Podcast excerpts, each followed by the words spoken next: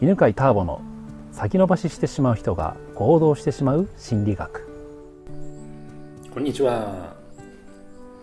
いい感じで外で鳥とか虫が鳴いてますが。虫ですね。虫か、うん、八ヶ岳からねお送りしております。えっ、と前回の続きで、犬飼ターボはどんな学生だったのかみたいな。そうですね。ね。はい。話をあのーたけちゃんのインタビューで、はい前回はあの経営者になると、はい。なんとなくこう高校生の時に決めると、うんうんうん。でその後、えー学生大学生大学生になってそれで、えー就職をせずに、えーもう経営者の道を歩むっていうふうに決断をされたっていうお伺いをしたんですけど、はいはい私の場合はその経営者になるっていう決断っていうかその選択肢全く考えないで、うんうん。どこの会社に入ろうかみたいな感じだったんですね、はいはいはい。はいだからそこの違いをちょっとうん。教えていただければなというふうに思います。ですよね。うーんと大学入る時には、まあ、なんかその先のこと全然考えてなくて、まあ、みんなも大学に行くしあとやっぱいい大学行くといい人生になると思ってたんでで一浪してまあなんとか私立に入ったんですよ。で入ってでも思ったのはまず授業が本当に面白くなくててかねあの履修を最初決めるじゃないですか科目をね、はい。でいろいろなんか現代なんとか学とかなんとか社会学とか書いてあるけど全く興味がないんですよ、うん。どれも。はい一個も興味があるやつがなくて。でしょうがないから適当にもうなんか取りやす単位が取りやすいやつだけうんうんうん。選んだみたいな、どうやらなんか大学というのは出席しなくても単位が取れるらしいぞみたいな。っていう。不思議ですよね。不思議ななんか大変というシステムがあるみたいな。素晴らしいなと思って。でだから授業とかほとんど受けなかったんですよね、うん。で受けないでででもなんかそうサークル音楽サークル入ったんですけど、え2年の終わりくらいになると何でしたっけ？3年くらいでしたっけあれ、うん。みんなが就職活動就職活動ね。うん。そう今まで遊んでた先輩たちが急にスーツ着始めてもうなんか気持ち悪いなみたいな、うんでまああれどう見ても楽しくなさそうなんですよね。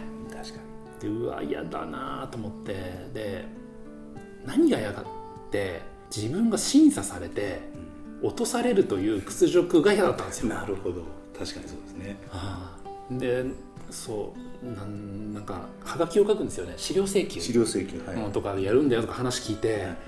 なんかそういうあそもそもそもそういうなんかこうはがきとかに自分の名前書いたりとか必要事項を書くっていうのがダメなんですよ。うん。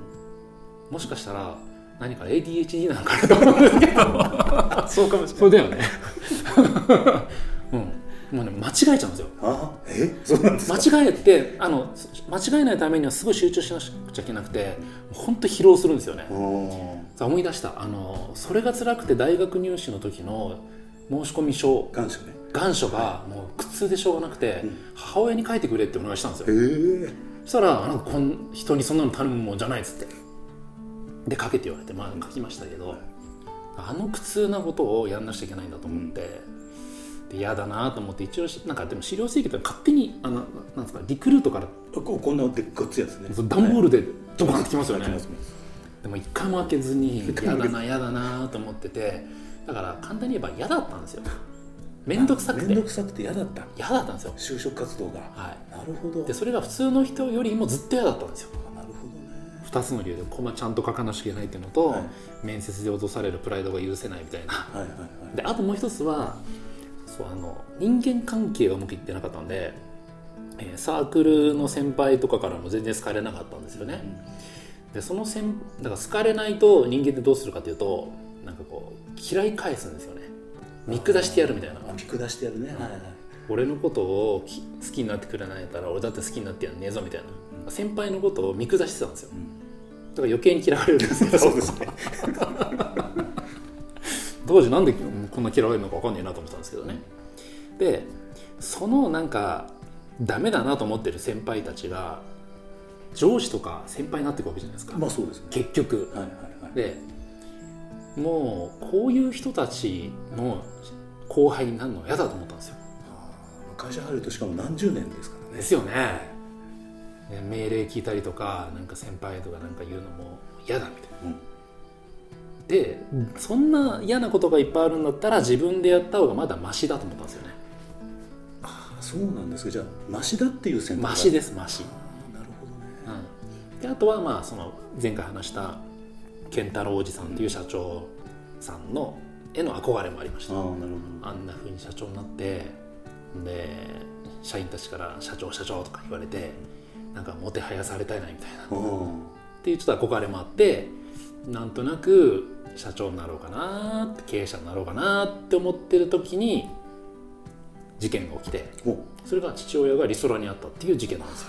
そのタイミングだったんですそうですよね。でた大学1年か2年の時だったんですけど、えー会社が傾いてで辞めることになって。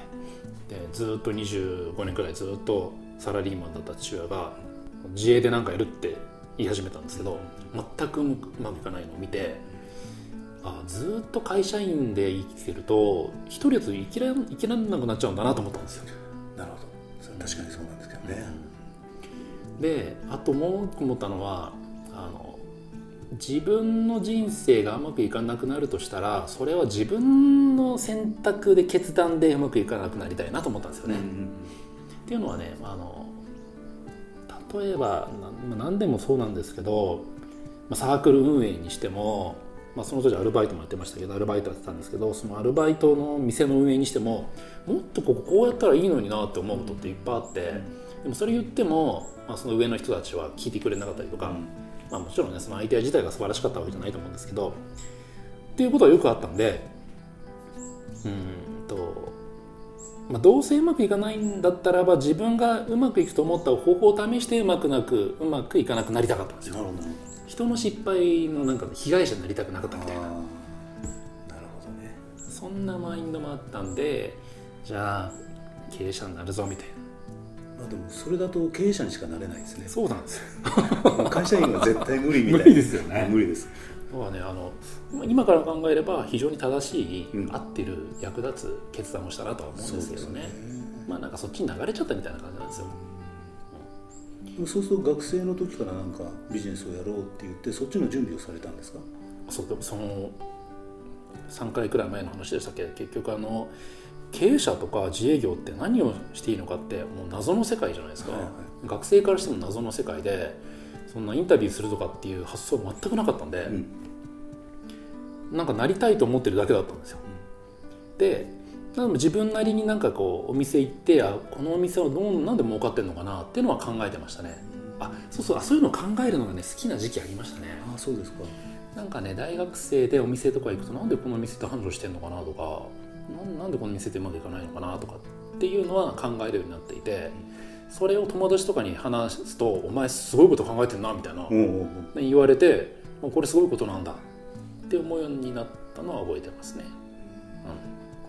うん、でそう。準備ですよね。準備が分かんなかったんでどうしようかと思ったかっていうと会計士になろうと思ったんですよ。そこへ繋がるんですかなるほど。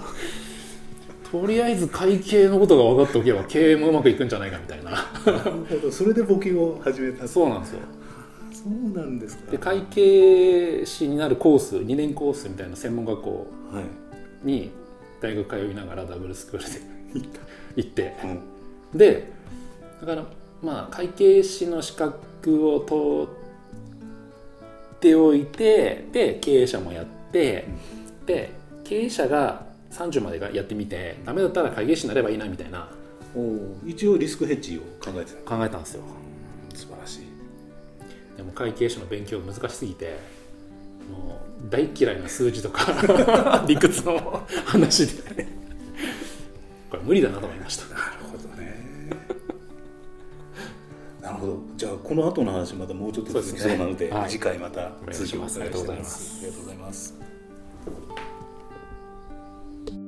この番組は犬飼ターボナビゲーター竹岡由伸でお送りしました